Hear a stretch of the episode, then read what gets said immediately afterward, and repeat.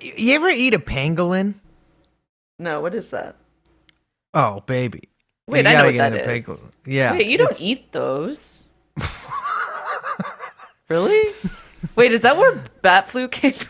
Well, bat flu came from bats, but yeah, yeah, it's like a, it's a pang flu. That doesn't sound right. I don't like it. No, I, bat flu. I feel like bats really got thrown to the wayside there. Like nobody Yeah. calls it bat flu anymore. Bat, yeah, Bat Lobby did a good job getting that out real oh, quick. oh, quick. big bat, absolutely. Here's the thing, I'd eat a bat. You would? Yeah, absolutely. I don't think so. Uh, the bats, I think, are unique How do you cook that a bat? Oh, that's the whole thing. It's like a it's soup. a soup. Yeah. Well, I, I will say in the pictures I've seen of people eating bat soup, it appears they do just stick like a desiccated whole bat in like a, a milky broth. Why would you think to do that? Uh, well, I mean, I, guess so. They should just call it bat broth, and then people Bat in broth- LA would yeah, like it. actually, Absolutely, yeah. like it's. I I mean, I feel like people eat all kinds of shit. You know what I mean? Like a corn dog. What's a corn dog? Well, that's a hot dog and with like a corn thing around it. Exactly. That's a weird thing. You know, if you were to describe that to The a one at Disneyland is very good.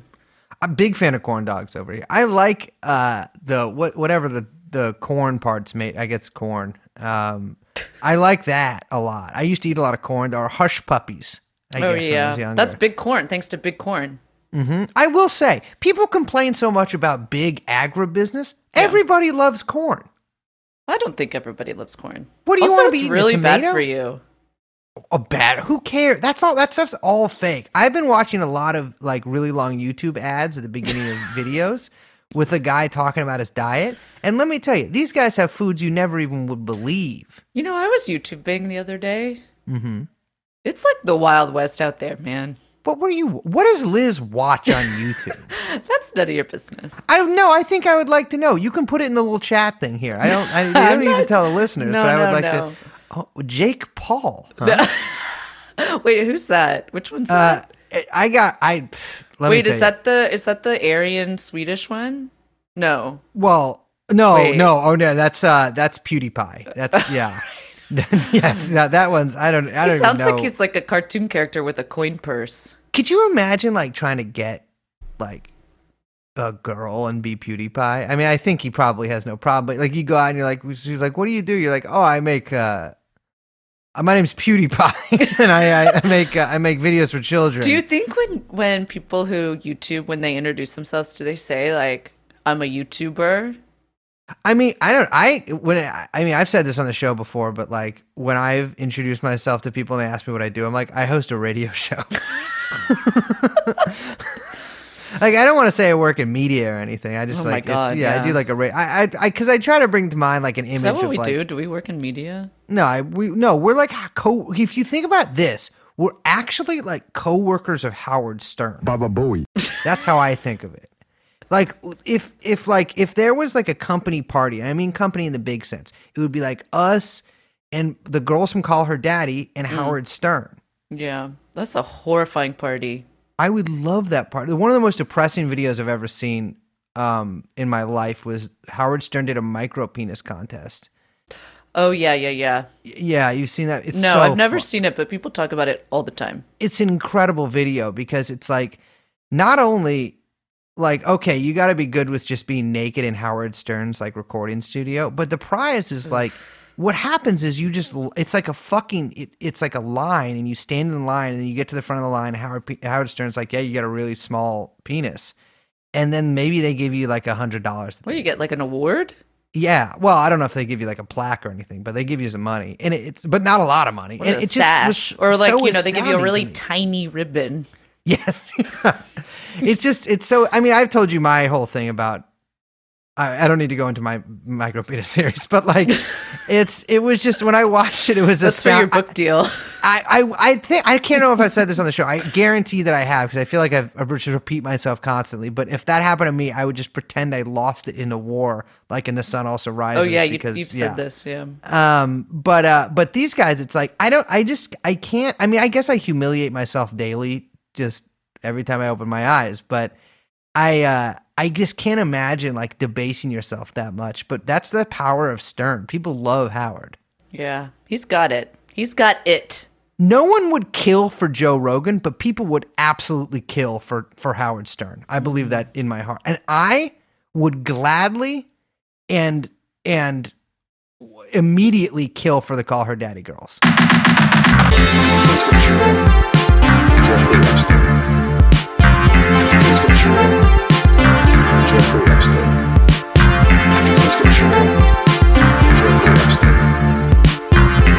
Jeffrey.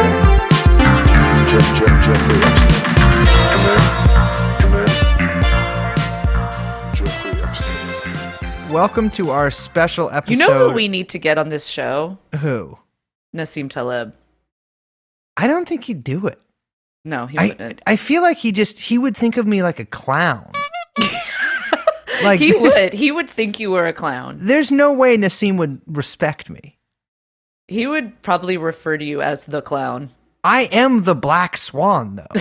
No, you're not. Also, no, it got me in a lot of trouble when pictures came out of me at that college pro- uh, party. Oh my god. Um, yeah, Nassim's a big get. I think I think we could get. uh, Has he ever been on Rogan? Oh, that's. You know what I need? I need him on Rogan Mm-hmm. with Rachel Dolezal. Yeah, that'd be fantastic. Oh my Yeah, god! that- Talk that about a trifecta.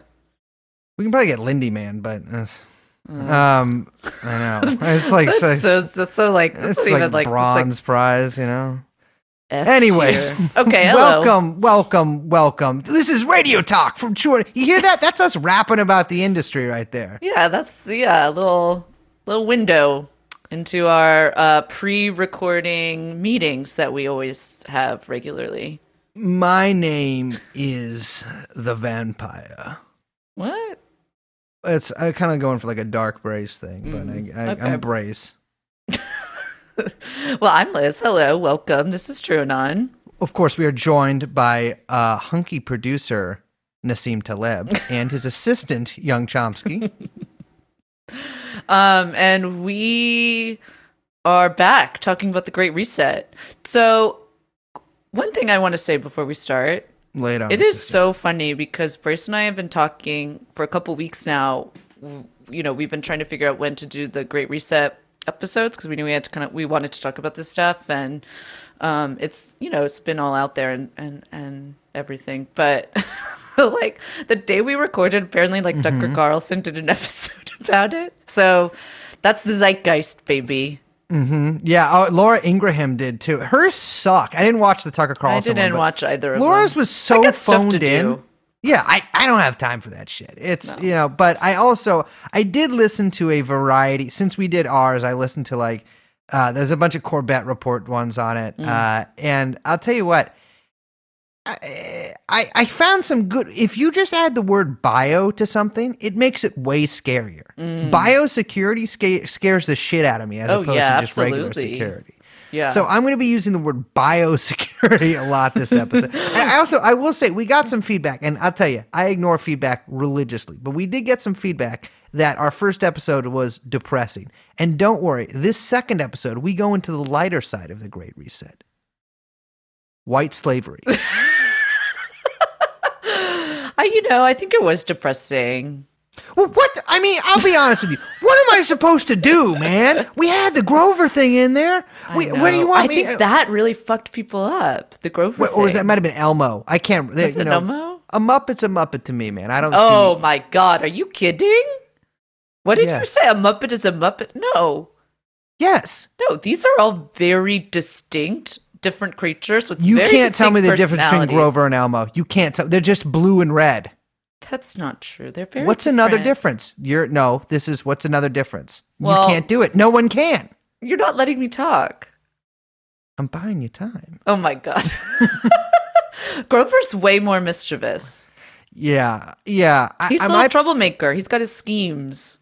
He's you're kind of a Grover. I've always been told I'm more like um.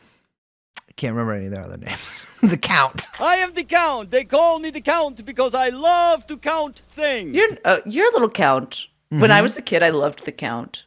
I hated the Count. Not a numbers guy. Yeah. One Betty, Betty, Betty, two Betty, Betty. He should have. We should have got him for COVID. He Yeah. could have done a great PSA. Oh my god! On if Bat Soup. He would have been fantastic. Yeah, it's well, it's cannibalism for him, so it's like you know, it's a human rights issue or vampire. Oh my god. Yeah, right. Anyway, hello. Sorry, welcome, welcome, welcome we to. already did that. Oh shit. Da- well, I was going to say the name of the episode, which I can't remember. I think it's Down and Dirty in Davos or To Live and Die in Davos Part Two. Oh my god. Uh, what are we? What are we popping Oh off? no, we were just saying that people said it was depressing. Oh yeah. Oh yeah. This one's not. I swear to God. No, this one's not. no, good. but I just want to say that like um sorry about that. I feel like that's not usually our beat or that didn't used to be our beat. And we got to like perk up a little bit. yeah. Maybe I'm talking so- mostly about myself. I'll be honest with you. Everything we're going to talk about today is something that I not only improve, approve of, but I've heavily invested in. so I'm telling you, when we get to digital currency, I'm telling you, buy digital currency. No, When we get God. to when we get to bug food, buy the bug food. when we get to the Impossible Whopper, I'll tell you, my closet right now full of thousands of Impossible Whoppers that I hand out to 12 year olds. Oh my god. Well, I wouldn't sell did you see McPlant? injunction. Did we Who? talk about this? McPlant? No.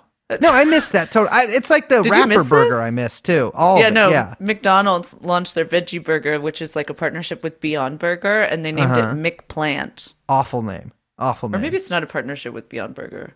Beyond Burger stock tanked right after the announcement of McPlant.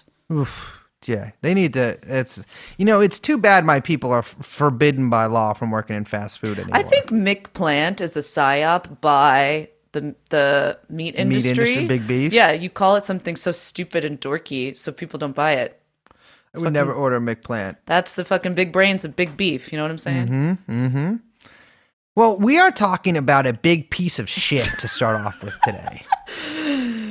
Klaus. Yeah, listen, I'm not going to talk about the German stuff. Apparently, Germans don't like that, and you know what?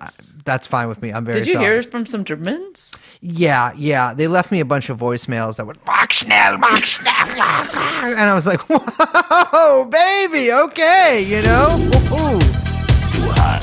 Um, no, no, no. But I, you know, I feel guilty every time I, uh, I, uh, you know, my ethnic anger comes up. But uh, it's it's so Klaus Schwab. I tell you know, he, I I gave you the run through. He's from Germany, but I, I really want to sort of pinpoint this guy as sort of the Kautsky of capitalism. And now this is a Patreon episode, so I don't have to worry about any uh, normal people hearing that. Um, in in in that he like he is a Of shareholder capitalism.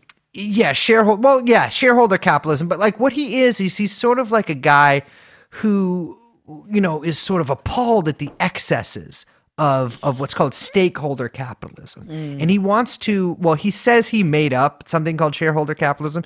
He did not, but I really respect anybody who just pretends to have made something up that already existed.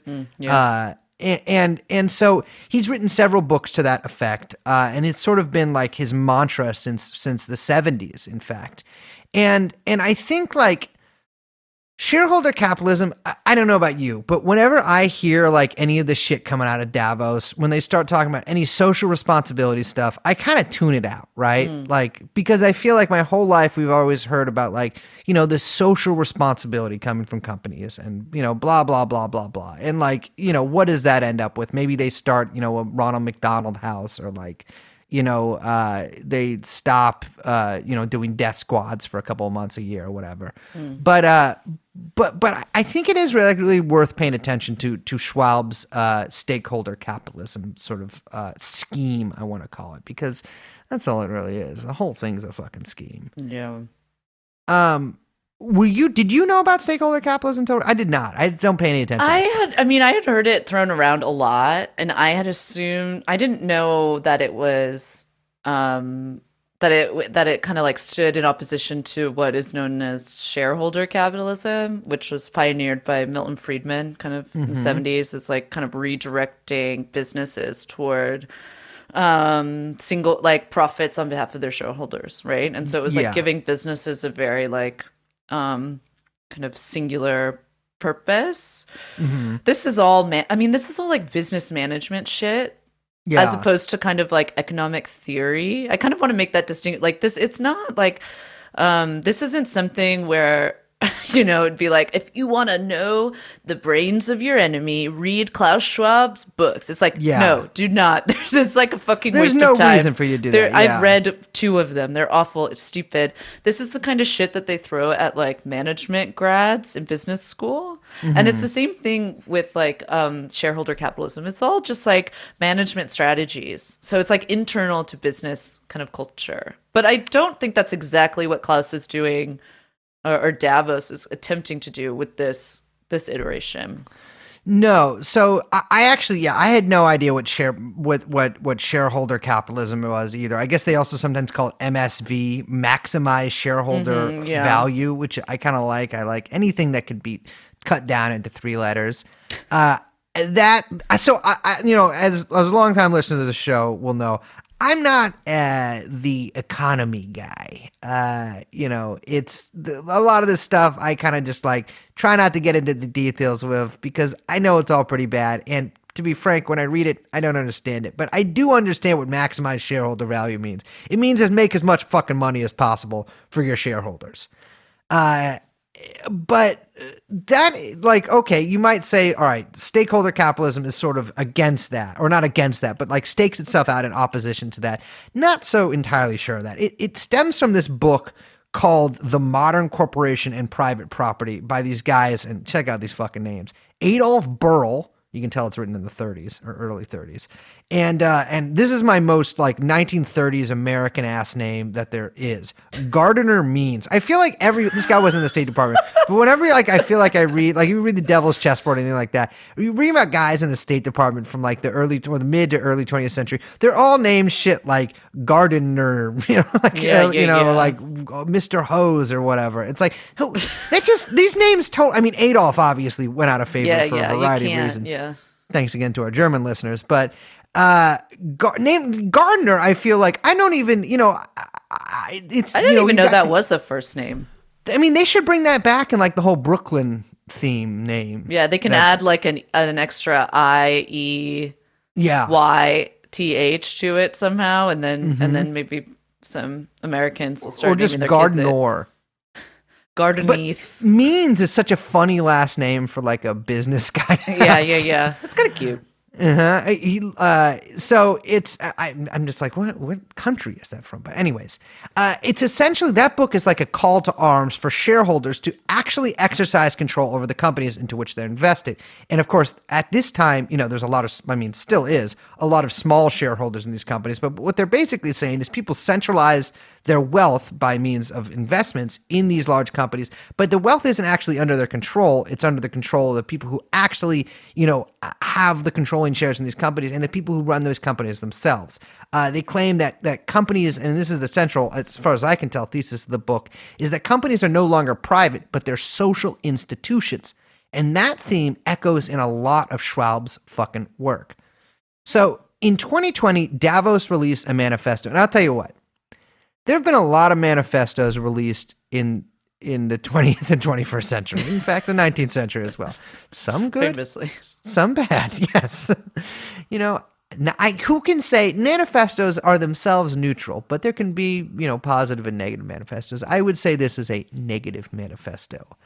Um, Liz, do you want to read the point A of this Yeah, yeah, uh, this manifesto? I feel like you have the more sonorous voice for these uh, lyrical words.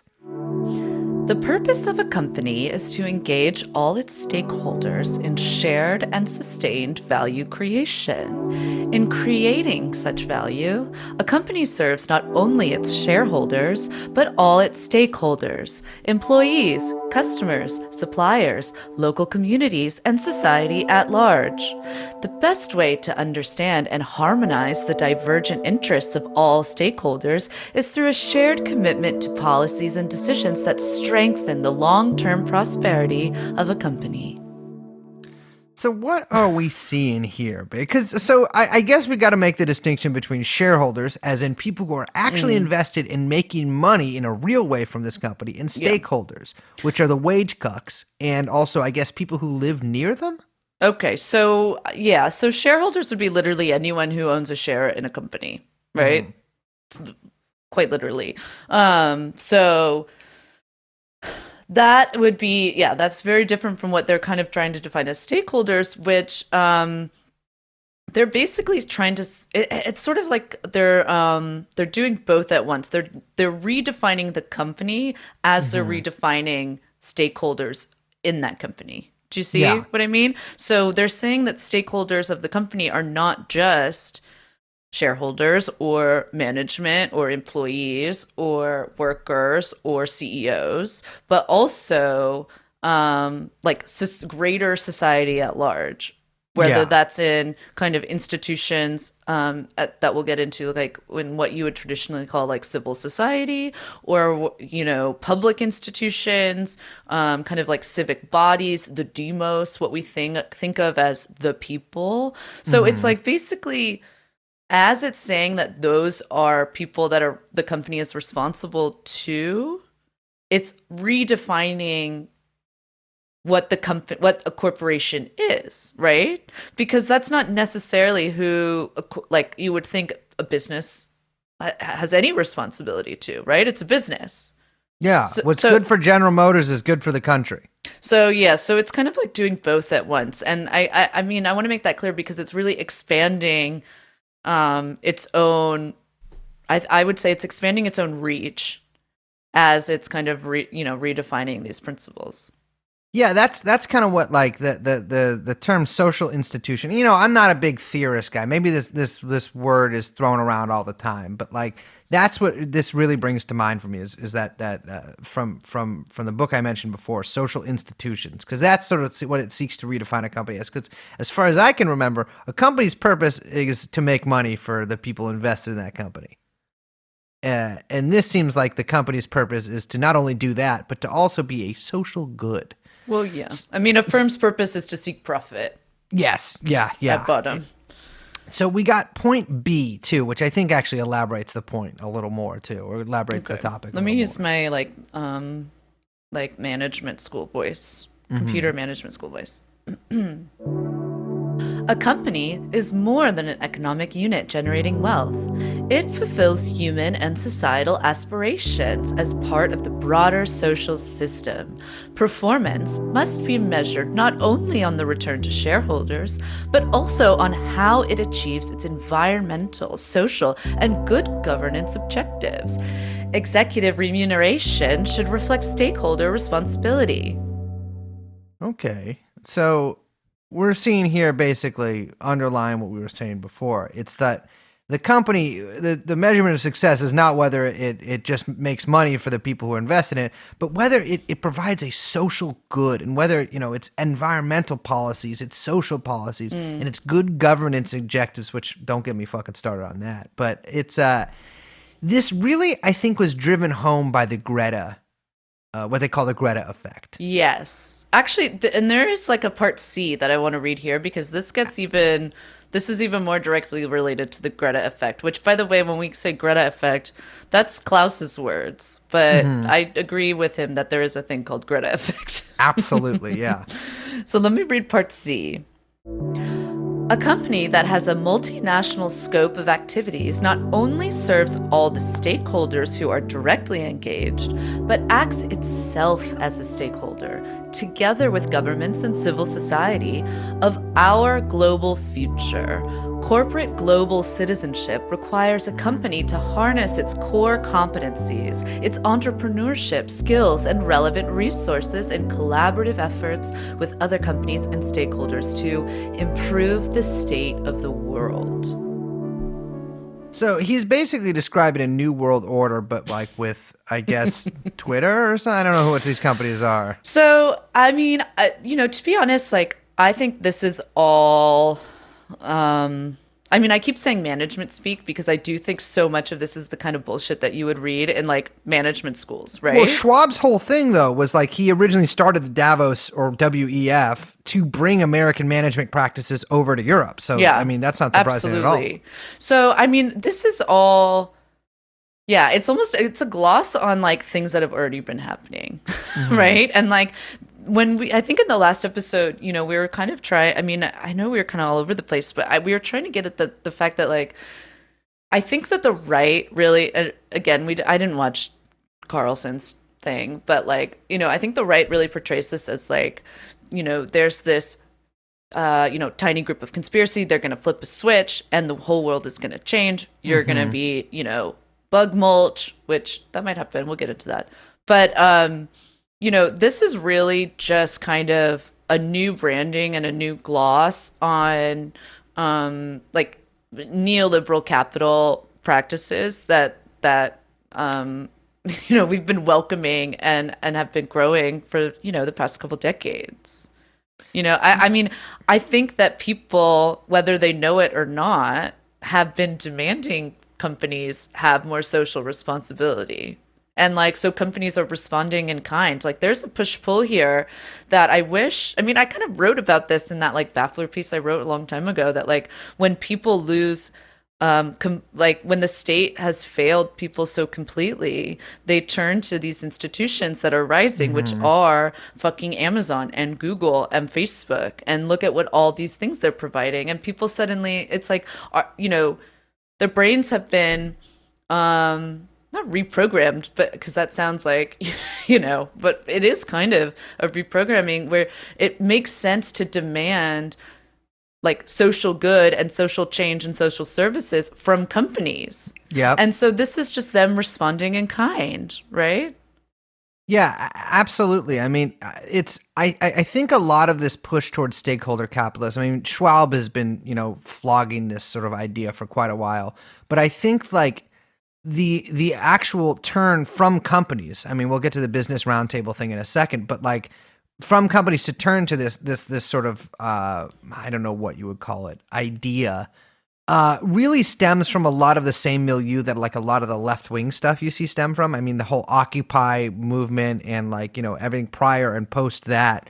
I think kind of really dovetails dovetails with this in like a a very um, synergistic to use corporate speak way in, in that like companies you know are, and you'll see this in all articles about uh about stakeholder capitalism is, is that they, they acknowledge that companies, you know, may have gotten a little too big for their britches. They may have, you know, CEO pay might be a little bit too high. And like, you know, maybe the social good that they've been doing, maybe they've been they've been lax on that front. I mean, and, and, you know, you really see this with this just outpouring of political and semi-political, well, it's all political, uh, you know, ideation coming from from from companies in this past, not only this year. I think it's been really, you know, glaring this year, especially with a lot of BLM stuff. But like, it, it- you know, in in the past decade, essentially, you've seen these companies get more overtly politicized. I mean, of course, you know, do not get me wrong. At all points in the history of business, business has been political. But but in this sense, like taking these sort of like socially responsible and progressive, or sometimes on the flip of that, but really engaging the same idea. Uh, you know, maybe you have the Chick Fil A type companies and the My Pillow type companies, although those are much, you know, rarer, I guess. yeah. Much, yeah, yeah, yeah. Um, but like you know, you see like the the you know Black Lives Matter, uh, McDonald's stuff, and you're like, oh well, this is pretty weird. But like, it's all kind of part of this same thrust, right? Mm.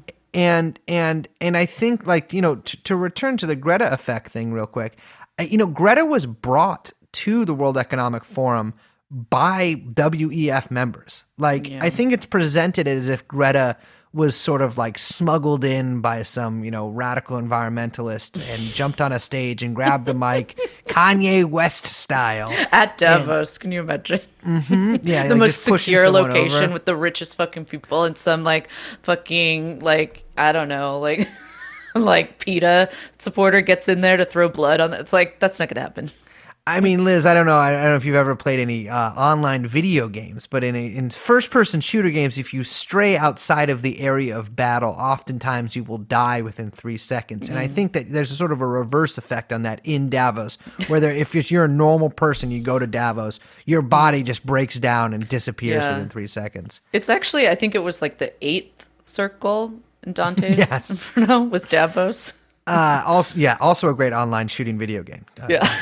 uh, no, so there's a you know you can even see this in the switch from you know I, I'm- I'm sure some of our listeners have heard of Davos Man, and Davos Man is basically exactly what you'd expect. You know, a jet setting, you know, business type. But Davos itself has tried to rebrand as like a Davos for the people kind of thing, and, and and and has brought a sort of particular brand of populism, you know, grown from Davos uh, to the world in, in this sort of like new, uh, you know, populist uh, image that they're trying to create. Of course, I, I don't think people really catch on or care, or you know, if you don't read about this stuff, which you know, I, I, I you are making the right decision, you wouldn't have noticed. But like, you know, now they're going to do like Davos, not just in Davos, but all over the world. They're going to have their Davos influencers in all these different cities set up like sort of like TEDx style things. In fact, I'm sure with many of the same people.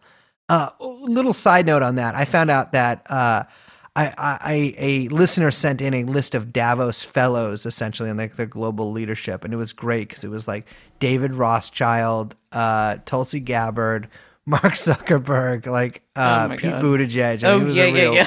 Rogues gallery. Um, but but the Greta thing I think is really important because like Greta wasn't brought to Davos to attack Davos. Greta was brought to Davos to be absorbed, or not even absorbed, to erupt out of Davos. So like in in the way I think of it, and you know, this, this is a child. I'm not talking about. I'm sure she's a very fine kid or whatever. I, I you know I don't know. I don't know her but like the the sort of Greta effect is is what I'm talking about here was on purpose, and it really it really uh, you know I hate to use this word twice, but it's very synergistic with this whole stakeholder capitalism uh, pablum. Yeah. I think too, like, I mean, people may have even heard that term from Elizabeth Warren because she's she's definitely I mean, I think one of her plans and everyone knows how we feel about her on the podcast, you know, whatever. But like one of her plans was like getting, you know, corporate governance and you know, stakeholder I think I think she even said stakeholder capitalism. Like we're She to get indeed.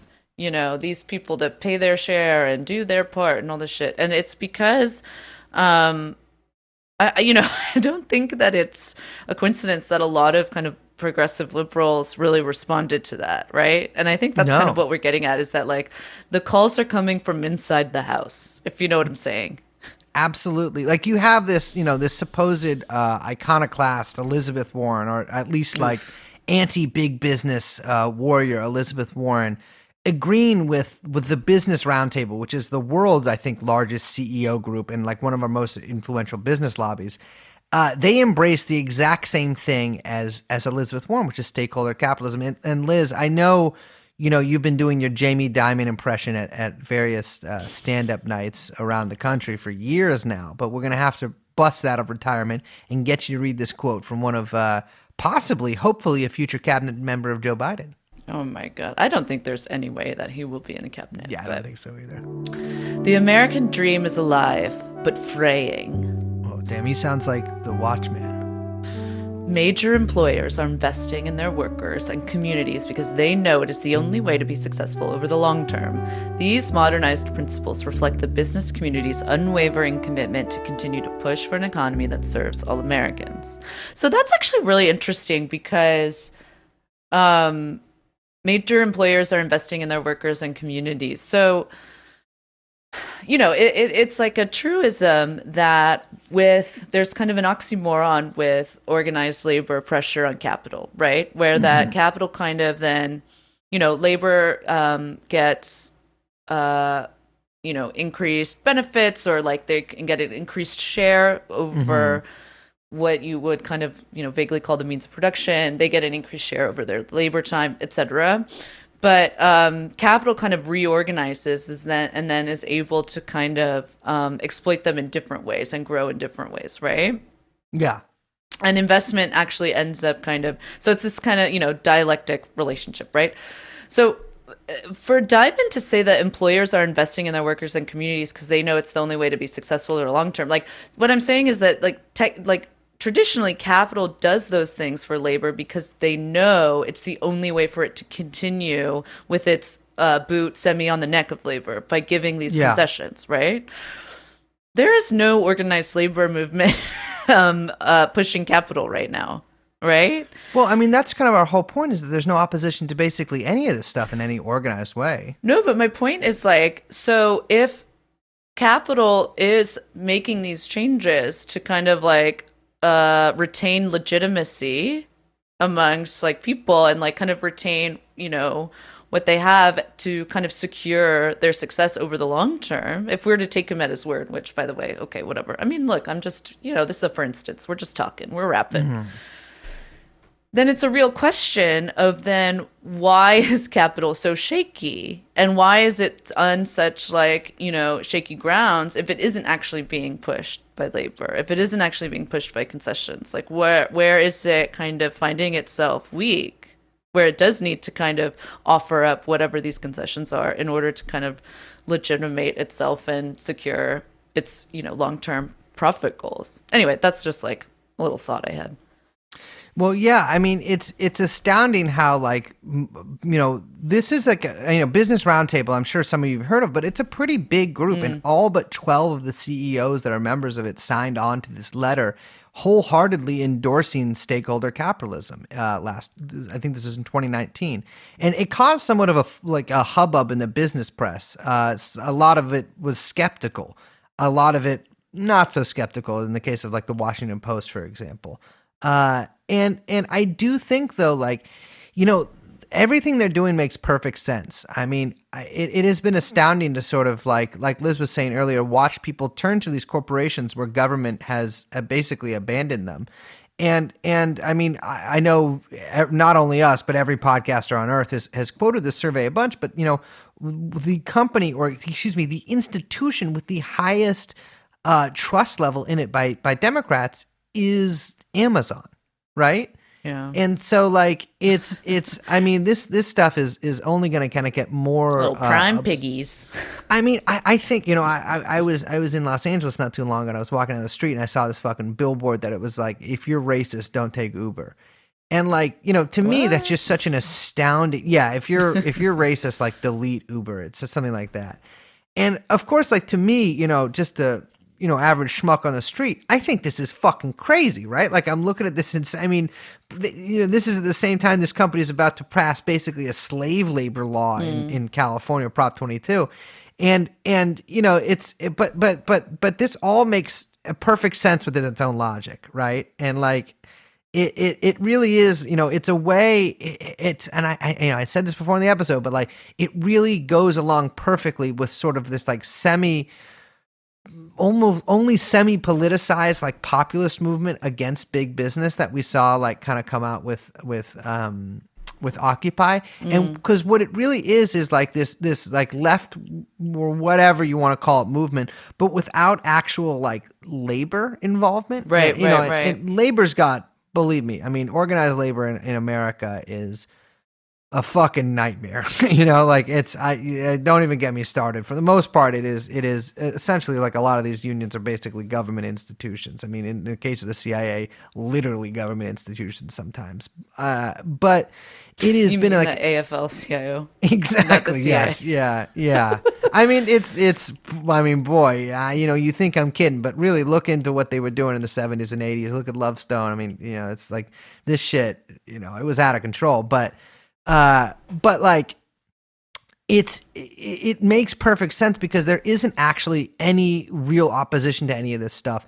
There's only demands that people can make, and then the corporations actually can fulfill these demands by doing stuff like this, by saying if you're racist, delete Uber. That actually is fulfilling a demand, whether they know it or not, by a lot of these like this sort of like nascent movement, or not even nascent anymore. Well, yeah, because I mean, I think what the, what's being unsaid here and what needs to be answered is that because who is making the demands, Exactly. and you know, I think that conversation makes a lot of people uncomfortable. Well, it's demands for social responsibility. Uh, In a lot of, in the final analysis, for in a lot of cases, it's demands for social responsibility. Guess what? These companies can answer those demands. Yeah. There are certain demands that they cannot answer, but the, the, these ones they absolutely can. Um. Anyways, yeah, that's just I, I you know I've just been I've been I've been uh, thinking about this stuff a lot.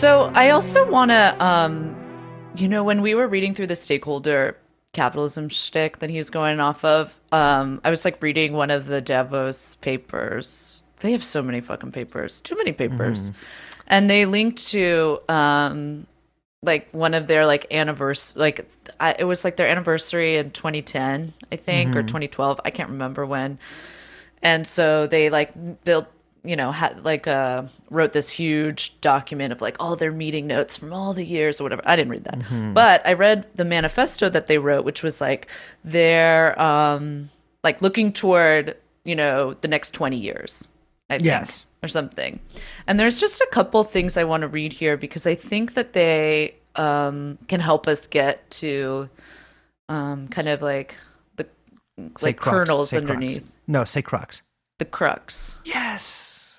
the crux The crux. Ew, that got a little like asmr sorry guys um okay this thing is long so i'm not going to read like all of it but just a couple paragraphs No, it's Uh, okay. I'll look at my phone. Decades of economic development, integration of product and service markets, cross border travel, and new technologies enabling virtual interaction have created a world that is much more complex and bottom up than top down. Uh, okay. The world has become not only more economically and environmentally interdependent, but also more interwoven in a socio political sense. People around the globe increasingly perceive their interdependence and seek ways to express it outside of formal national political structures. Hmm. They have become more aware that global problems require global trusteeship and that efforts to solve problems slowly through traditional negotiating processes, characterized by the defense of national interests, are inadequate in the face of critical global challenges. So basically, I just to pause here. What the what Davos? I'm just going to say Davos. That's yeah, Davos man. Which way, Davos man? um, what Davos is saying here is that um, the kind of multilateral internationalist, and I don't mean that in the socialist uh, way, but like internationalist uh, vision for global um, like uh, relations and negotiations between nations is like no longer viable because of how interconnected the world is. So like the kind of like the UN model, if even, Yeah. is like no longer like it, we've moved past this. Um, and so what they're proposing is actually a new kind of model that I think, I mean, or, or it's if you kind of read between the lines, what they're saying is that we're outgrowing the need for the nation state in nego- in negotiating popular national interests against other popular national interests, and that what kind of the because we are all so interconnected and because my actions influence your like uh, end up you know impacting your actions and someone else you know butterfly effects everywhere right Uh-huh. that what is required is you know he uses the word trusteeship but like basically um you know a a, a trustee group a board of supervisors the you know enlightened elders similar to kind of the structure that you would see uh i think with the uh eurozone right Yeah. um, and the council, European Council, which is, you know, famously one of the most transparent organizations. Oh, absolutely. I, I, you know, I have a better idea. Imagine if we sort of solved global con- conflicts like this. Say I am in Riyadh, right? I'm a Saudi businessman. Maybe I'm not married. Maybe maybe I am, and and I find and I find a woman on the internet on Instagram, and I message her and I say, "Come to Riyadh, sweetie." And she was like, "Well, actually, my town um, has no highway because the government let it collapse because the, the Trump just made up the infrastructure bill. He never actually did it." And I was like, "Sweetheart, do not worry. I own literally a hundred thousand slaves. I will send them right down there to southern New Jersey, and they will build you a highway."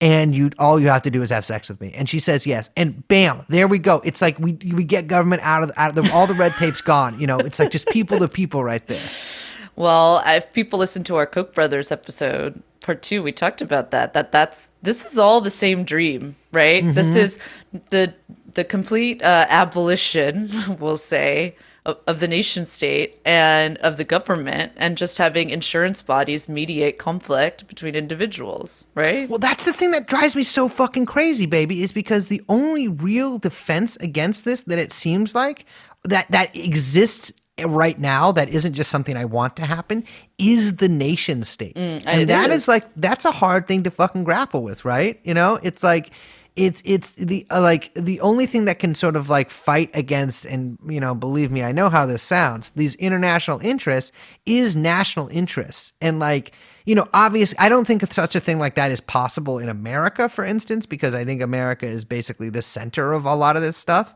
Um but like in, you know certainly in smaller nations like eh, you know it's it's it's really wild because that actually like that's essentially like a war between two things that have no nothing really to do on the immediate level with with workers although it i will be honest with you the national uh i guess interest probably is better at protecting the workers than than this is but like at the end of the day it's it's it's it's just a really depressing fucking binary there Yeah. He continues. I mean, I really want to get, I mean, I really want to hammer this home, so I'm just going to read a little bit more if you don't mind. Nation states and intergovernmental structures will continue to play a central role in global decision making. However, it's a big however, those institutions must be adapted to today's needs and conditions if they want to pres- preserve their use and indeed their legitimacy. Sounds like a little bit of a threat. They must begin by more clearly conceiving of themselves as just a part of the wider global cooperation system that the world needs. In fact, they should work explicitly to cultivate such a system by anchoring the preparation and implementation of their decisions more deeply in the processes of interaction with interdisciplinary and multi stakeholder networks of relevant experts and actors. This will help them transcend the silo and reactive thinking that are an acknowledged weakness of the formal multilateral system. It will also help improve the information upon which decisions are based. Okay, so let's break that down. let's break it down baby So what Davos is saying here is that if the and it does sound like a threat. I'm not going to lie, even though I, as far as I know, they don't have an army. Um, is that if the nation state wants to remain a viable structure, a legitimate structure, nation states are going to have to also uh, basically, you know, not just um, you know, cede a lot of their kind of formal structure to this kind of internationalist, like council of, uh, you know, global technocrats whatever this is that they're kind of envisioning. I, you know, what it will be will be like a bunch of Jamie Dimons and capital managers, right? Um, but also basically hand over what's left of the popular institutions to what they call relevant experts and actors as interdisciplinary and multi-stakeholder networks. So like when I when I read this, by the way, it's like this is straight out of like McKinsey management stuff. Like this is saying like okay, well, these portions of the state actually will be more efficient and better managed if they're handed over to these kind of private expert yeah uh technicians. i was about right? to say yeah technicians is, is exactly the word there Um, and I don't think, I mean, you know, again, I, you know, just to like hark back to the Koch brothers episode, like, and what you were just saying about the nation state being like maybe the last possible and maybe the only possible. I mean, it is the only successful one in history, right? Vehicle for, um, you know, not just like social democracy, but beyond that, that we've kind of come across, right? Um, but that like you know the nation state is a hindrance to what these people want to accomplish yeah uh, and so it needs to be abolished that's what they want to do right I mean, it's or it it rather it seems like it needs to be just shunted aside, right? Like because I don't think that they have yet an al- alternative political system for domestic affairs in any of these places, but certainly for international relations and and, and really for the global governance structure.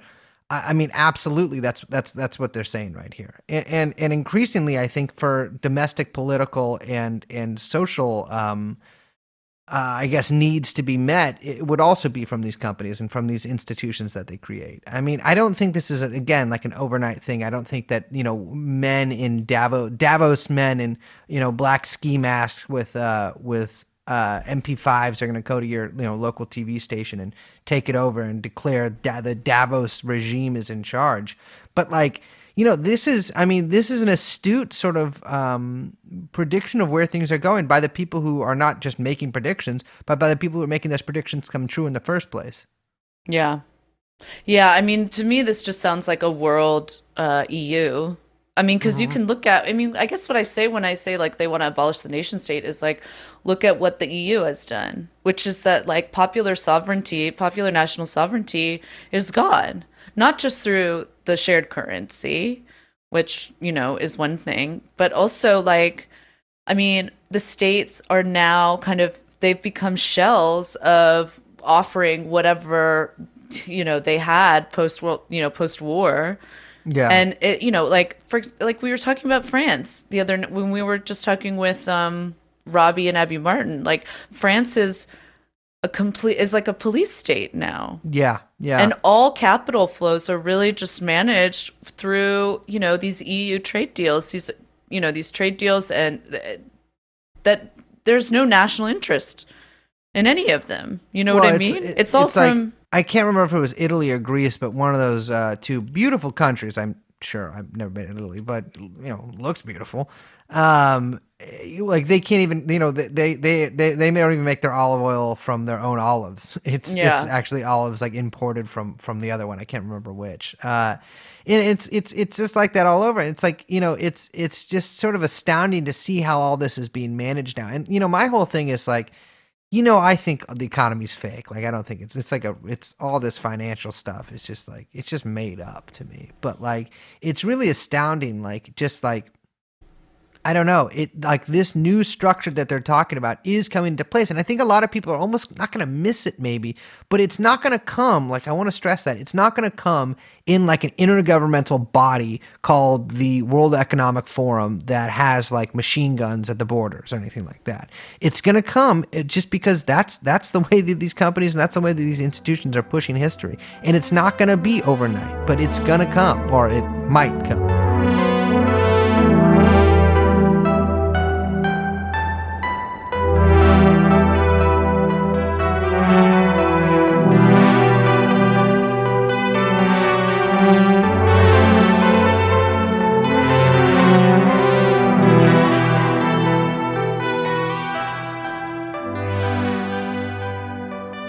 So uh, I want to just end this real quick with one last one, which really made me laugh. This will this is gonna end it on a good note. this like I, I read this and I was like, I'm sorry, what? the World Economic Forum can make a unique contribution to society at this crucial time. Under the patronage of the governments of Qatar, Singapore, and Switzerland, There we go. the forum has been leading an unprecedented global multi stakeholder and multimedia dialogue since 2009 for the purpose of developing a modern vision of global cooperation. Yeah, talk about a oof. Qatar, Singapore, and Switzerland. I'm so fucking happy to see you. Some happy of the most to be free under. countries in the world. yeah, talk about um, you know stewardship. Well, I think Qatar really just like sums up what stakeholder capitalism is all about. Uh, you know, there are capitalists, and then there are people who are forced uh, for no money and to have their passports taken to hold stakes and pound them into the desert t- in order to build a football stadium where like hundreds of their coworkers will be buried underneath Yeah. uh, after being sold as slave labor to the government by their own government because uh, they're too poor to live in the Philippines. Switzerland also, it's like I mean, talk about like a neoliberal experiment. An invented peoples. It is that place is crazy. You know, I read something. There was like a Swiss, I think it was like Swiss health official came out and said that like people who don't believe in COVID, that we, what we need to do is create a registry of people who who like don't wear masks. They'll get tickets and they'll be put on a registry, or people who don't believe in COVID, and that if they get COVID, they're denied a hospital bed. because there needs to be punishment for those who are anti-science. That's literally what like he said. Switzerland is fake. It should just be. Well, I'll tell you this: it's not a real country. That is not. It's not. No, it was just for the bankers. mm-hmm. It's created for It's- the bankers. It's the it's uh, the bankers Israel, and do not read into that. I just that sounded weird after it came out. It didn't mean that in a weird way. I just meant that it's like a fake country. oh my god. I'm just kidding. Well, no, I'm not, but I didn't mean it in a bad way. Well, wait, I did, but not in like a fucked up way.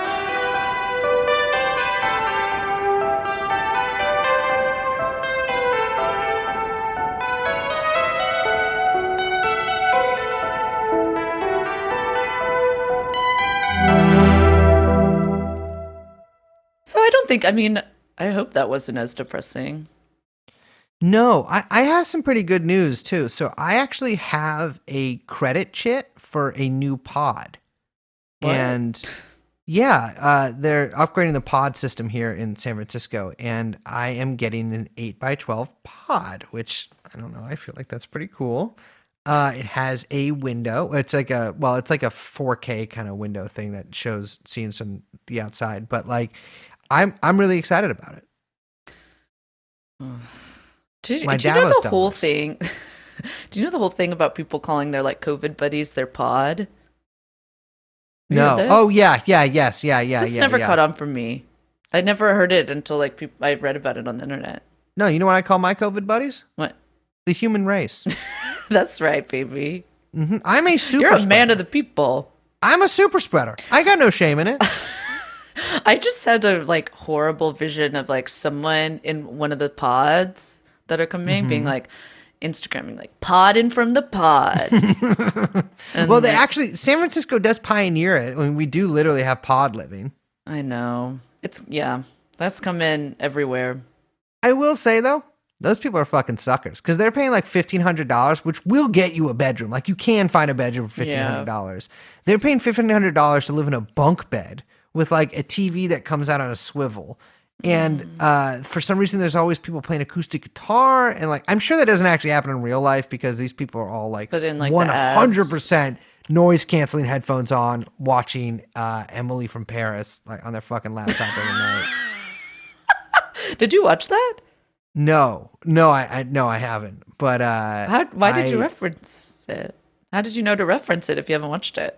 Because I heard a lady talking about it when I was on a walk the other day. I was walking behind these two women in the park, not in a weird way, uh, and they were describing excitedly the plot of Emily. And I I know the plot. What's the of, like- plot? will you re- will you tell us? okay, uh, from my memory, um, some woman gets pregnant, and she, she's only like thirty or something. I don't know. They kept talking about like why this. Anyways, some lady gets pregnant and she can't go to Paris for work, and so she gets this even younger lady to go to Paris for her.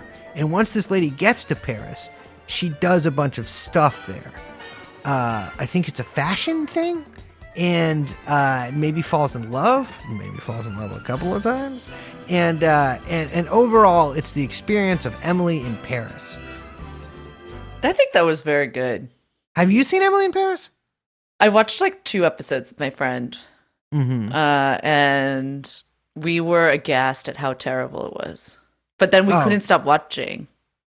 Yeah, yeah, yeah, yeah. which yeah, I think there's just like a new it's like a new form of of show that's emerged with the like you know they just have to like you know churn out so much content Mm-hmm. whatever where it's a show that's like it's not even supposed to be good and it's almost good that it's it's not good bad see- or I bad It's like good the hook, though. but it's like it's terrible and it's so terrible that you have to keep watching it Yeah, i don't know how to describe it Um, my dad, I talked to my dad earlier for like the first time in like a month, and he told me that the Hulu show with the fake me in it is out. And I guess the guy told something. f- Yeah, he's like, I watched the show that you're in. Or oh like, no uh, I guess the guy, like, he's like the dude, like, is uh, oh papa brace I know, but he, uh, I guess the guy says it's it is me. Like he says, it's like some like like moron like Oh in glasses from America who's like, uh, You're like you know. on some fucking casting director's mood board. Like you.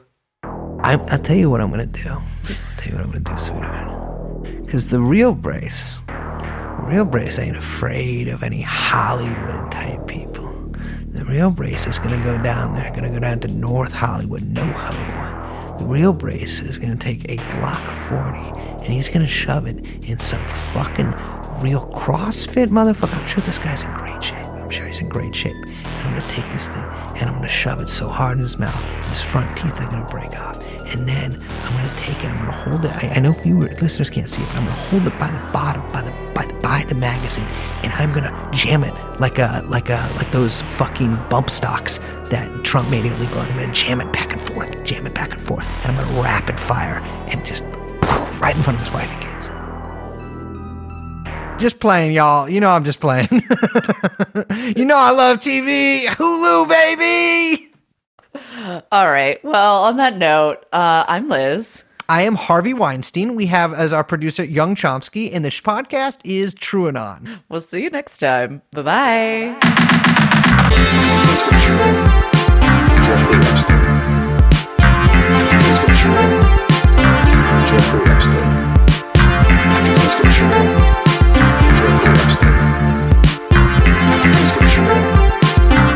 Jeffrey.